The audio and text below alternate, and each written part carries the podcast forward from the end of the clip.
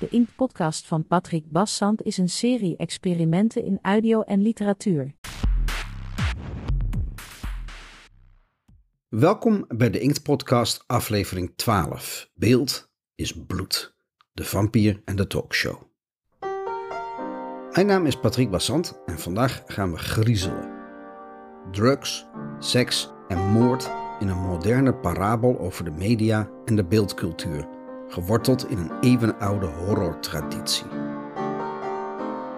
Laat me beginnen die traditie voor u te schetsen. Het begint allemaal in dat jaar zonder zomer.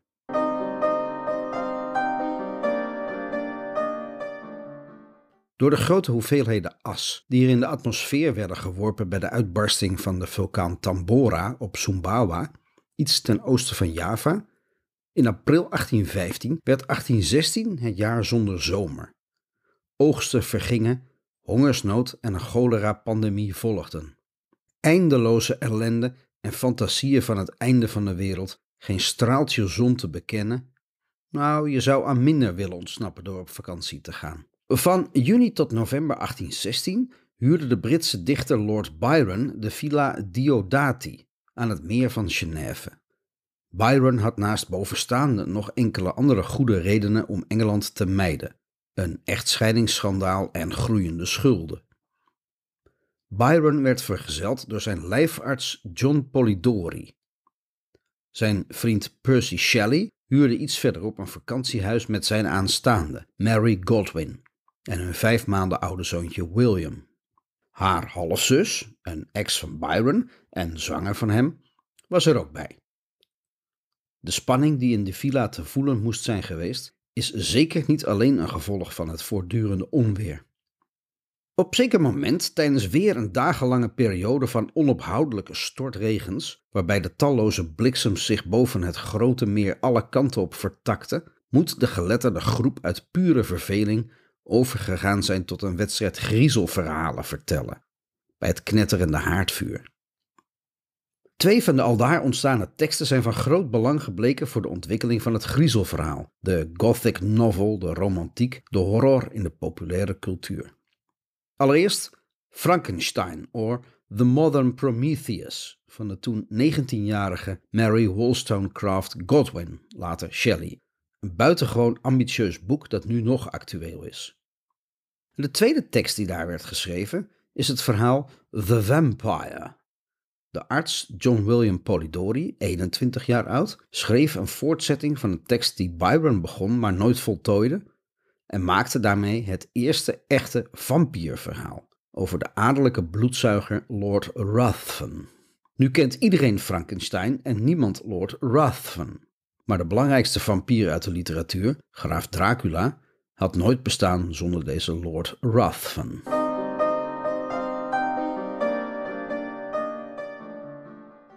Ik ben dol op vampiers. Ik ben dol op allerlei uit de donkerste krochten van de romantiek omhoog kruipende griezels. Weerwolven, klopgeesten, dwaallichten, moerasgeesten en natuurlijk zombies. Maar die halen het toch niet bij de symbolische rijkdom van de vampier. Aangezien de vampier zelf geen spiegelbeeld heeft, houdt hij ons altijd ons eigen schrikbeeld voor als we naar hem kijken. En dat verschilt door de tijd. Dat verschilt per toeschouwer. Was de charmante edelman in de Victoriaanse tijd nog een hulpstuk om seksualiteit ter sprake te brengen, met dat gelebber in smachtende vrouwennekjes en die nadruk op wat er allemaal gebeurt als de zon onder is? Bij Bram Stokers Dracula, eind 19e eeuw, zijn ook de mannen niet veilig en sinds de jaren 80 werd de vampier direct in verband gebracht met seksueel overdraagbare aandoeningen, in het bijzonder HIV. Maar de vampier is nog veel meer. Hij is van een andere sociale klasse dan de meeste lezers en kijkers en slachtoffers. Het is een lord of een graaf, iemand die ongestraft weg kan komen met perverse moorden en merkwaardige hobby's. Hij is rijk, als een doorgeslagen kapitalist, een oligarch. Hij is verbaal sterk en wil heersen, als een politicus met machtshonger. En hij komt van over de grens. Hij belichaamt het vreemde, de ander, en hij komt naar ons toe om onze maagden te roven. En indien nodig gebruikt hij daarvoor onbegrijpelijke zaken als magie en hypnose. Ja, wat heeft een zombie daar tegenover te stellen? De zombie kent maar één verlangen en dat is hersenen vreten. De zombie is traag, spreekt niet of uiterst rudimentair en doet niet aan seks. De kracht van de zombie zit er vooral in dat ze met heel veel zijn. De macht van het getal.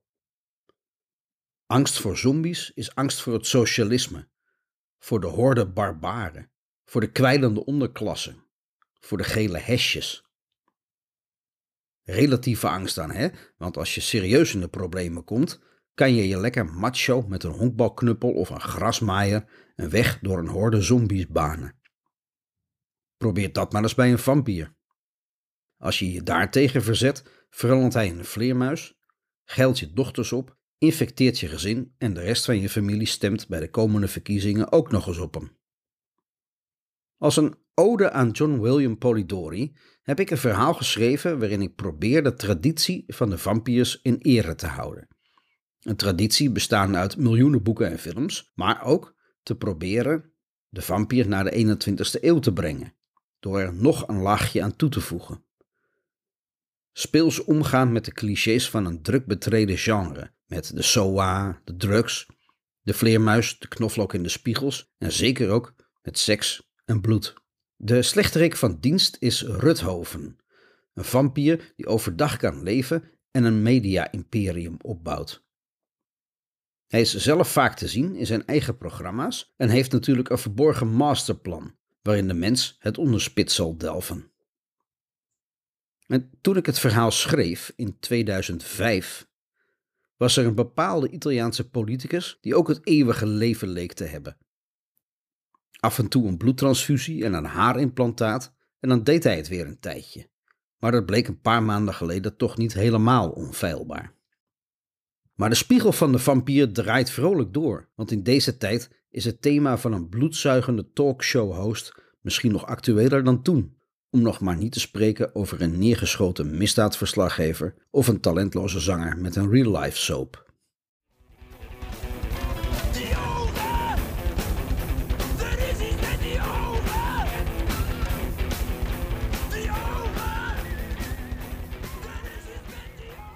Toen de wekker ging, draaide ik me nog eens behagelijk om in mijn graf. Al te lang luieren kon ik me niet permitteren, want er moest een wereld veroverd worden.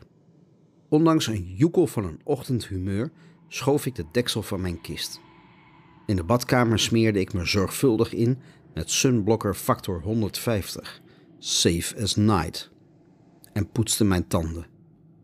Nu nog een dubbele Bloody Mary en ik ben klaar voor de dag.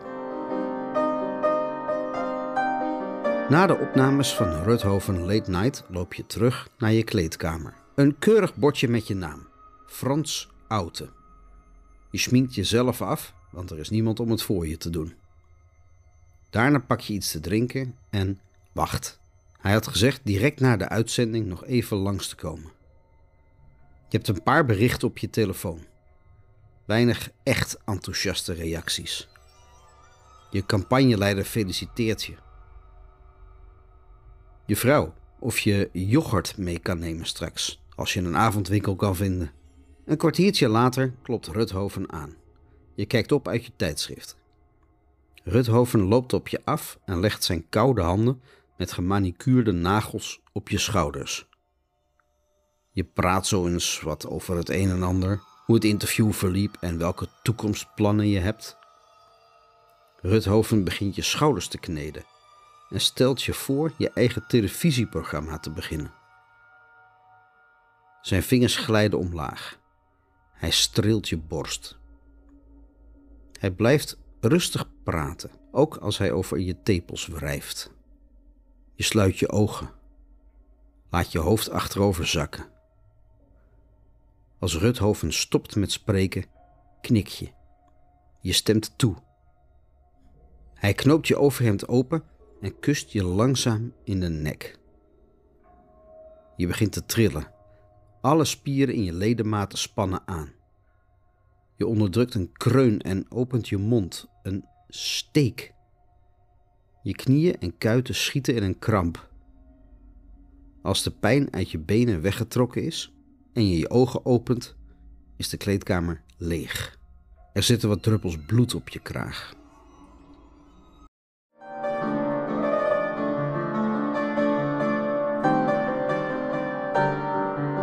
Ik stond een pijpje te roken op mijn balkon. Voor me lag het stadspark uitgestrekt. Af en toe een lichtje van een fietser, flarden van gesprekken gedrenkt in alcohol. Met mijn duim drukte ik stukjes opium in mijn pijp wat aan en hield er een brandende lucifer bij. Ik voelde de verraderlijke rust met kleine klauwtjes door mijn lichaam kruipen.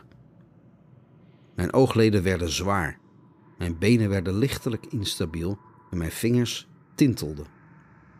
In gedachten zweefde ik boven de stad, boven andere steden, en ik zag alles waar ik ooit geweest was. De beelden schoven over elkaar heen, vloeiden in elkaar over. Er bleef een felgekleurde mierenhoop van mensen, gebouwen en landschappen over. Ik slingerde bliksems naar beneden en veroorzaakte chaos, beeld is bloed. De mensen probeerden alle kanten op te vluchten, maar ik liet ze niet ontsnappen. De wereld kantelde en stond nu verticaal. Als een darter gooide ik mijn pijlen naar het bord. Elke inslag werd een schroeiplek op de aarde. Ik stopte pas toen de aarde helemaal zwart was en niets nog bewoog. De beelden morften in iets met vleugels en dat vloog weg. Wat overbleef was een gerommel in mijn maag en onderbuik. Ze moest naar me toe komen. Ik richtte mijn blik op het park en floot een zigeunerdeuntje. Direct hoorde ik vanuit de hele stad honden blaffen en janken. Een grote hond dook uit de struiken op. Hij sleepte een man aan een riem achter zich aan. Het beest begon onder mijn raam zacht te janken en de man probeerde zijn gezag te laten gelden. Ik keek de hond strak aan.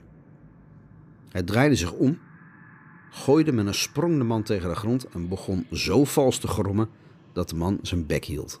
Ik sloot de balkondeur en stak binnen de kaarsen aan. Het zou niet lang meer duren voor ze aan zou bellen. Ik legde een spiegel, scalpel en een envelop op de tafel en poetste nog snel mijn tanden. Toen ik de deur opende, stond ze met verwilderde ogen en een jachtige ademhaling op de stoep. Ik nodigde haar binnen en nam haar jas aan. Ze liet zich gewillig naar de bank leiden. Ik vertelde haar dat ik haar geroepen had omdat ik zo'n honger had. Ze knikte. Ik bood haar een glas wijn aan. Terwijl ze dat, nog steeds zwijgend, leegdronk, strooide ik wat uit de envelop op de spiegel en begon de cocaïne met de scalpel fijn te hakken. De loomheid van de opium zat nog in mijn lichaam en ik kon wel wat energie gebruiken. Ik haalde een ivoren snuifbuisje uit mijn zak en bood haar de spiegel en het buisje aan. Gedwee snoof ze de helft op, maar ik drong erop aan dat ze de andere helft ook moest nemen. Ze keek me angstig aan en zei dat dat te veel was. Ik suste haar, ik wist wat ik deed. Met zichtbare tegenzin, maar vol vertrouwen, snoof ze de rest, kokhalsend en wel, ook op. Haar handen trilden, haar kaak maalde in een hoog tempo en haar pupillen werden zo groot als knopen. Ik schonk haar glas nog eens vol en hield haar scherp in het oog.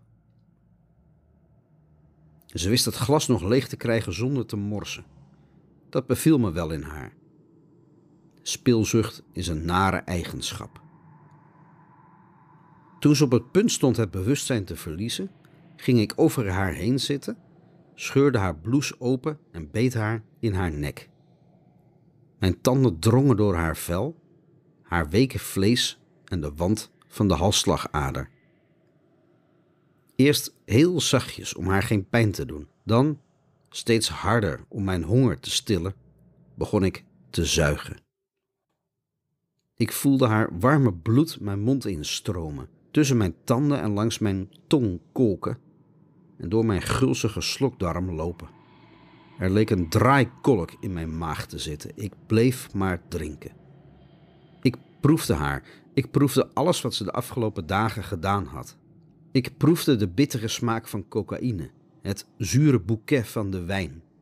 Het ijzer uit groente, de eiwitten uit vis, het zaad van een man, zelfs de benzinedampen van een snelweg, het zoetje in haar thee, het zeemzoete van een opkomende griep. Ik zag stromen bloed, Dode soldaten, verminkte vrouwen, rottende paarden, gifgasgranaten, grafkransen en eeuwige schoonheid. Ik meende zelfs kruiddamp te ruiken en ik voelde me onoverwinnelijk. En toen ik geheel verzadigd was, een beetje misselijk zelfs van deze overvloedigheid, trok ik mijn tanden hijgend en nasmakkend uit haar vlees. Ik zag aan haar ijswitte gezicht dat ik te veel had gedronken. Als een te zacht opgeblazen pop lag ze over de bank gedrapeerd. Aanmächtig hijgend, de ogen al weggedraaid. Ik controleerde haar pupillen, die waren weer wat kleiner. De helft van de cocaïne zat nu in mijn bloed en begon al te werken. Ik sloeg haar in haar gezicht, trok haar oogleden open en vroeg haar hard of ze nog wist waar ze was. Loom, ziek, zwak knikte ze. Ik zei dat ze zou sterven, maar dat ik haar kon redden, als ze dat wilde. Wilde ze dat? Hé, hey, hey, wil je dat? Wil je dat ik je red, Astel? Ze knikte. Ze had waarschijnlijk op alles geknikt, maar het was nu eenmaal een formaliteit. Ik pakte de scalpel van de tafel en maakte onder mijn linkertepel een diepe snee. Langzaam welde de eerste druppel uit de wond op. Ik sleurde haar rechtop en drukte haar mond op de kerf in mijn borst. Ik beval haar te zuigen als ze wilde leven. Ik schreeuwde dat in haar oor. Gehoorzaam begon ze voorzichtig te likken, toen zachtjes te sabbelen om uiteindelijk aan mijn borst geklonken te zijn. Elke seconde werd haar taant wat rosser. Elke minuut werd haar lichaam sterker en begon het meer te schokken. Haar ademhaling versnelde en ze stootte haar kruisbeen tegen me aan. Ze kreunde steeds luider. Bloed is goed. Toen ze naar schatting een liter gedronken had, moest ik haar hoofd met geweld van me aftrekken. Ze klapte achterover op de bank, keek me met een hongerige, dierlijke blik aan en slaakte een diepe zucht. Ze wilde meer. Ze begon woest de repen kleding van onze lijven weg te trekken. Toen we allebei naakt waren, hield ik haar van me af. Ik prepareerde nog een lijntje kook voor ons en liep naar een kast terwijl ze dat lijntje wegwerkte. Uit een lade pakte ik mijn Dr. Electro Love penispomp. Je kan best heel oud worden zonder hartslag, maar voor bezigheden met zwellichaampjes heb je dan wel hulpmiddelen nodig. Toen ik een ijselijke kreet van de bank hoorde. De spiegel lag in splinters op de grond en de vrouw keek er vol afgrijzen naar. Ik slikte mijn lachbui weg en liep naar haar toe. Zacht troost ik haar. Ach, stil maar, roosje, popje, belladonna, mijn, mijn wolfskersje. Natuurlijk is het voor iedereen schrikken die eerste keer dat je merkt geen spiegelbeeld meer te hebben.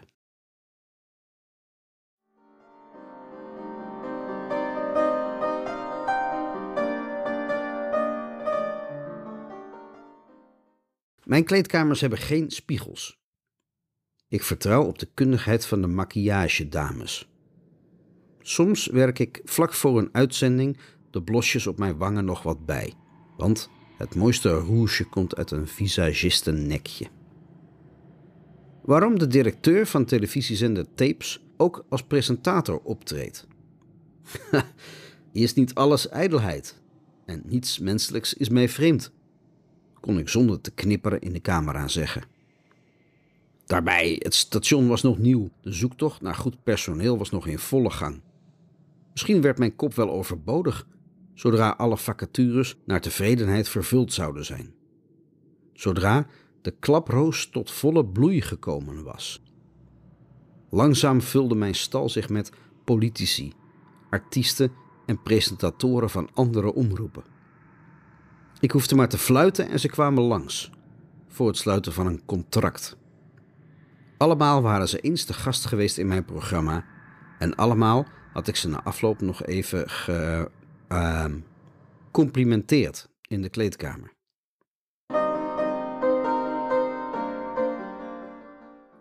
Ronnie van de Kerkhof wist zich daar niet zoveel meer van te herinneren. Enkele weken geleden was hij naar het Mediapark gereden voor een optreden in Ruthovens show. Hij had de bordjes tapes met het gestileerde logo van een klaproos gevolgd en aangebeld bij de studio. Ruthoven zelf deed open, een charmante man met een zonnebril. Spottend had Ruthoven hem verzocht uit vrije wil binnen te treden. Koude handdruk. Zijn crew was er al en de catering was uitstekend. Tapas, een woordgrapje waarschijnlijk. Ronnie herinnerde zich vooral de morsilla, krokant aangebakken bloedworst die uiteen viel als je je vork erin prikte. En alles zonder knoflook. Ruthoven weet hoe belangrijk een frisse adem voor een artiest is. Ruthoven at zelf niet mee. Hij was vertrokken in een knalgele sportwagen met donker getinte ruiten. Volgens de geluidsman een Lamborghini Murcielago. Hij sprak het uit alsof hij iemand oraal bevredigde en zo keek hij er ook bij. Daarna soundcheck. Daarna wachten. Het eeuwige wachten. Tol van de roem en dat soort gelul. Maar dat vertelden ze er nooit bij. Dat je overdag uren in de sportschool moet hangen en trekken om je zitvlees weg te werken. Ruthoven dook pas vlak voor de opnames op, wenste Ronnie succes en verdween in zijn kleedkamer. Het uur begon te naderen. De make-up specialisten van tapes poederden hem met begeerige blikken en vliegensvlugge vingertjes in. Hij moest uit de buurt van zijn gulp houden. Hij sloeg nog twee wodka naar binnen voor het timbre en enterde de studio. Stralende glimlach om zijn mond gebeiteld en vol kwinkslagen. Een onbenullig praatje met Ruthoven. Daarna, onder luid applaus, Dames en heren, vanavond live speciaal voor u, Ronnie van de Kerkhof. Het podiumpje bestegen, de helft van zijn nieuwe hit Oh After Sun, geplaybacked en af. Werd het diffuus. Hij zat in de kleedkamer. Iemand haalde met een tonnetje en een lotionnetje de plak van zijn gezicht. Daarna flarde. Ruthoven komt langs, een erectie. Misschien stekende pijn in zijn nek, droombeelden, de terugtocht. Zijn stemvisio reed, denkt hij. Dorst, nare dromen. Gewrichtspijn, een rotte smaak in zijn mond. Opvliegers, een pijnlijke geilheid. Lange blackouts ook. Zichzelf terugvinden op plaatsen die hij niet herkent. Een park. Impulsieve acties. Misschien zou hij eens naar de dokter moeten. Een of ander virusje. Opeens richt hij zijn hoofd op.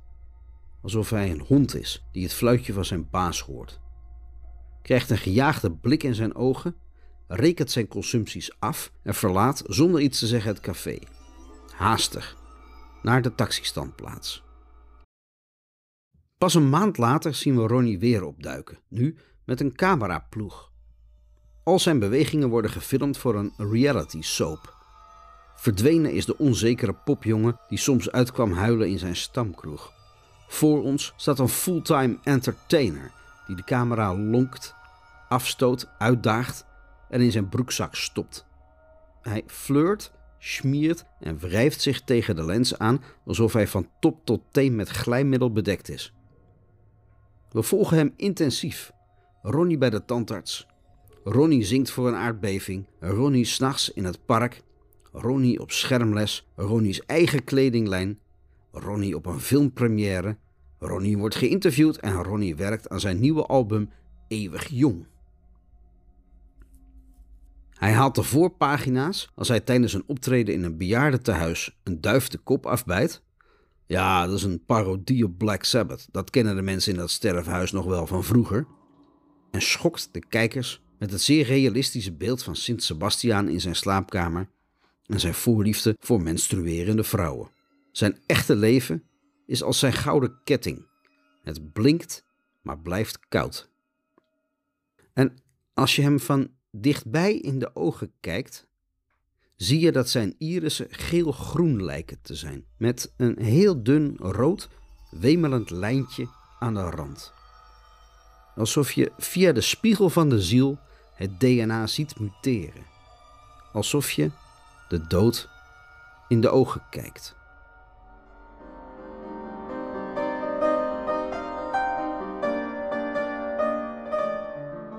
Astel werd wakker in haar eigen bed. Ze had geen idee hoe ze daar kwam. Het tussenschotje van haar neus voelde aan alsof het gebruikt was als oefenterrein voor schorpioenen. Ze had barstende koppijn. De twee wondjes in haar nek voelden aan als harde zweertjes, maar deden geen pijn. De chankers verdwenen snel en ze knapte flink op. Enkele dagen later werd ze alsnog ziek. Ze kreeg koorts, gezwollen klieren, haaruitval, gewrichtspijn en een zere keel. Ze durfde niet naar de dokter te gaan.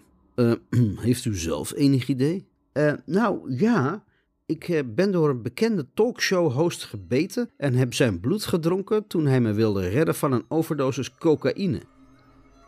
Natuurlijk, natuurlijk, zal de dokter zeggen. En hij belt de psychiatrische crisisdienst. Maar ook dit ging allemaal vanzelf over, gelukkig. Ze verwijderde de spiegels uit haar huis, belde afspraken af, hield de gordijnen gesloten en liet haar boodschappen thuis bezorgen. Maar het was niet over. Binnen twee weken begon haar coördinatie te verminderen en liep ze overal tegenop.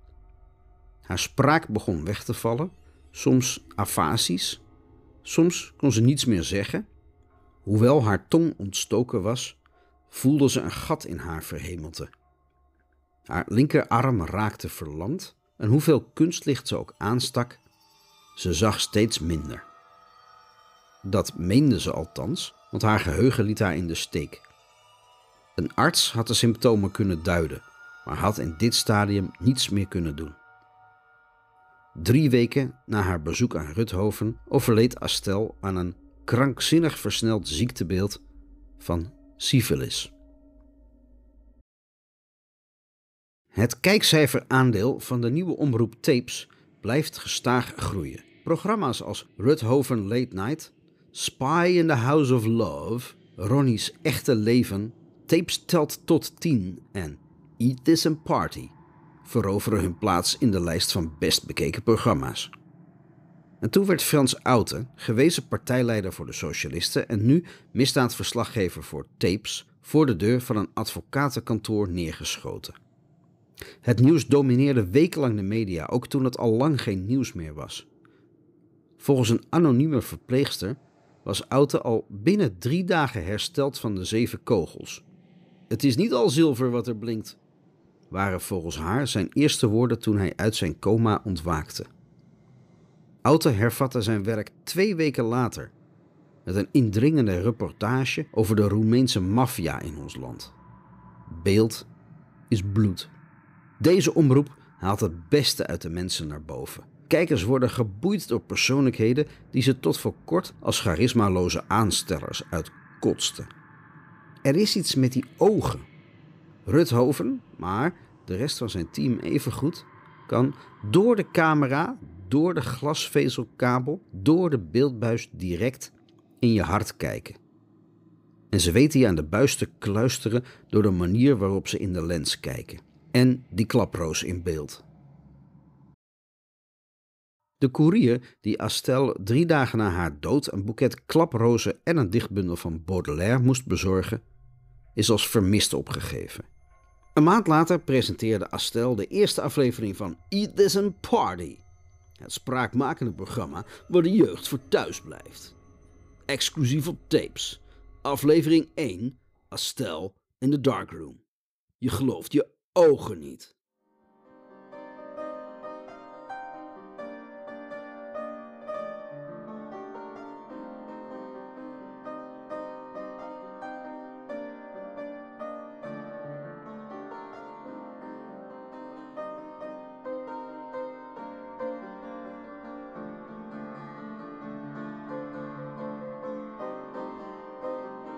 Dit verhaal werd in licht gewijzigde vorm eerder gepubliceerd in DWB, jaargang 151, 2006 nummer 1. Tekst, opname, montage, sounddesign en zoute pinda's, Patrick Bassant. Sfeergeluiden komen van mynoise.net. Het pianomotiefje is van Killing Joke. De Inkt-podcast, Experimenten in Audio en Literatuur, wordt mede mogelijk gemaakt door het Nederlands Letterenfonds. Mocht u geconfronteerd worden met dolende zielen, zombies, talkshow-hosts, syfilisleiders of hondenbezitters, doe ze dan een plezier en wijs ze op de Inkt-podcast. De redding is nabij. Bedankt.